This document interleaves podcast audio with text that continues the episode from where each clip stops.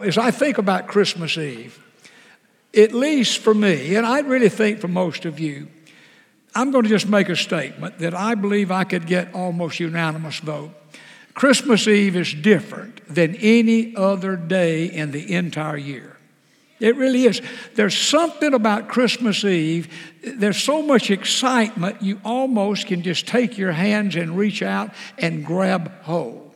And as I think about here we are, all over the world today and tonight, Christians will gather in their houses of worship and in their homes, and they will celebrate the birth of Jesus Christ. That's why we have come. That's why you are here. In our family, uh, we've always had a family service after this service. And uh, I asked Dottie today, I said, Dottie, when did we start that? I said, I, I remember we've been doing all these years. In fact, I, I, but when did we begin? And she said, Well, we started doing that when we were in seminary. When we were in seminary, when we went to seminary, uh, John was six months old. So we had Dottie and me and John. And uh, of course, at six months old, he wouldn't have known, but be that as it may, uh, we always, after we were at church, we'd come back then. We lived in a little apartment in Seminary Village, and she said, All these years we have had this service. Now, as the years have progressed, have you ever noticed how when you start something, it has a way of getting longer? Have you ever observed that? Well, this thing has turned into a, a really most of you just couldn't last through the whole thing. It's a long thing. Now, this year, you know, so many things are different. This year, our grandson, Joel, has COVID. He has no symptoms, but he's been tested twice. He has COVID, so that family won't be at our service tonight. So it'll be John and Dottie and me. And I'll just let you know a little secret. I won't call names, but some in our family have been trying to shorten that service. but let me say this to you it will never happen because Charlie Joe keeps adding stuff to it, and Graham keeps approving it. And that thing is all out of control, is what it is. It's just really out of control. But it's a sweet time. We'll have a different kind of service. We're still going to have our family Christmas Eve service with all of our family as soon as uh, that Joel and the family can participate with us. So we're going to kind of have a delayed, but tonight, uh, we're going to have still uh, the same stuff, except we won't do that program. We'll do something different. Now, probably tonight in your home, you may not have a full length program, but most of us, somewhere on this Christmas Eve day and night, uh, we do pause and maybe privately, maybe just a husband, wife, whatever the case may be, we we think about what it is we celebrate on this Christmas Eve. And someone says, Well, what is it we're celebrating? Well, you know what we're celebrating. We're, celebrating uh, the birth of Jesus. And we read about that in the Bible, and I realize on Christmas Eve everybody doesn't bring their Bible to church, so I'm going to read a little section here in a moment. But we read about the birth of Jesus in the Gospel of Matthew and in the Gospel of Luke. And it's interesting, if you've never read, they're not long stories. Luke's a little longer than Matthew. But in the Gospel of Matthew, the Bible says an angel, no name given for that angel, just an angel, came and spoke to Joseph in a dream and explained to Joseph how Mary had become pregnant. And it's just a beautiful, very a beautiful story. Now, in the Gospel of Luke, the Bible tells us that the angel Gabriel came to Mary to explain to her that she was going to become pregnant by the Holy Spirit and she was going to give birth to a son and he would be named Jesus. That would be the name. And so you, you put all those stories together. It's very, very interesting. So, that said, let me just read the little part from the Gospel of Luke. And many of you, before the day is over in your home, you well may do the very same thing. Uh, in, in the Gospel of Luke, uh, it, it's, it's just such a very interesting story as we read about Christ's birth. It says, Now in the sixth month, now that's talking about the sixth month of Elizabeth's uh, pregnancy. Uh, John was going to be born to her. But it says, In the sixth month, the angel Gabriel was sent by God to a city of Galilee named Nazareth to a virgin, betrothed. We would think of it as gage. Jewish betrothal uh, actually uh, was a commitment that could only be ended by divorce and the man and the woman in the Jewish law would live as though husband and wife, but never any physical relationships until they became officially husband and wife. Says so to a virgin betrothed to a man whose name was Joseph of the house of David. The virgin's name was Mary. And having come in, the angel said to her, Rejoice, highly favored one, the Lord is with you. Blessed are you among women. But when she saw him, now think about that. Mary saw this angel Gabriel. She was troubled at his saying and considered what manner of greeting this was. Then the angel said to her, Do not be afraid, Mary, for you have found favor with God. And behold, you will conceive in your womb and bring forth a son, and shall call his name Jesus. He will be great, and he'll be called the Son of the Highest. And the Lord God will give him the throne of his father David and he will reign over the house of Jacob forever, and of his kingdom there will be no end. Now that's the end of Gabriel's speech. Then the Bible says, Mary said to the angel, Gabriel, How can this be, since I do not know a man? And then the angel answers that. Angel Gabriel answered and said to her, The Holy Spirit will come upon you and the power of the highest will overshadow you. Therefore, also that Holy One who is to be born will be called the Son of God. Now, indeed, Elizabeth, your relative, has also conceived a son in her old age, and this is now the sixth month for her who was called barren. And then the angel Gabriel said, For with God nothing will be impossible. And then Mary said, Behold the maidservant of the Lord. Let it be to me according to your word. And the Bible says, and the angel Gabriel departed from her. Well, you know, I fear that for many of us, if someone doesn't remind us to think differently, that we think about Christmas Eve and we just think about, well, we, we celebrate the birth of Jesus. Well, we do. But now listen very carefully. That's not the bottom line. The bottom line is we celebrate the virgin birth of Jesus.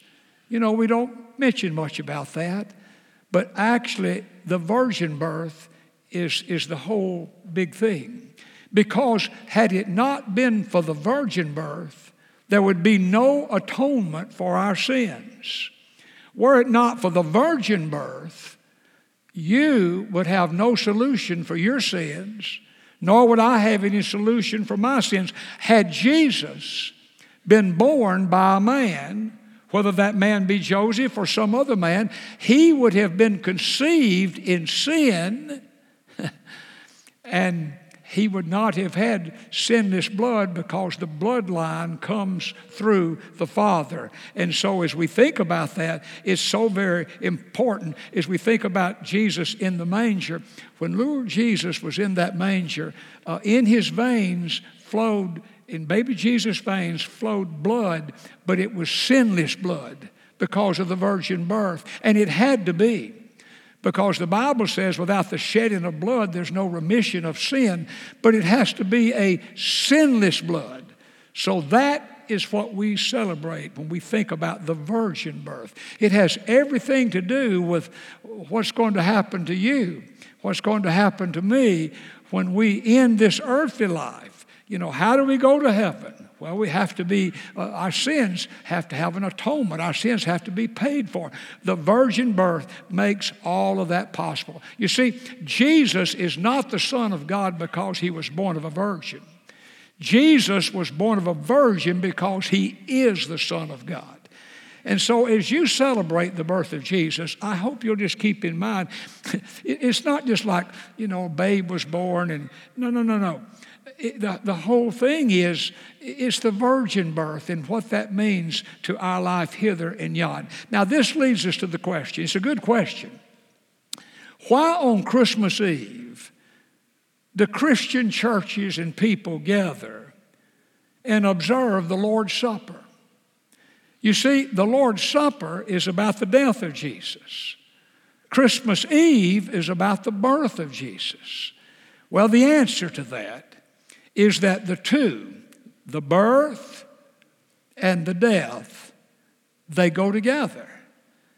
Without his sinless birth, there, there would have been no Golgotha.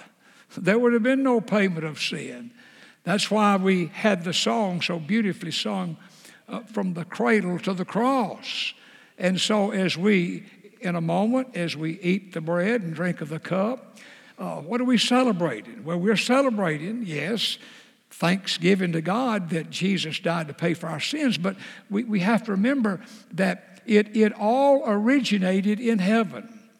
The Bible tells us before the foundation of the world, God's plan for atonement already existed. And then it came from heaven and went to Bethlehem.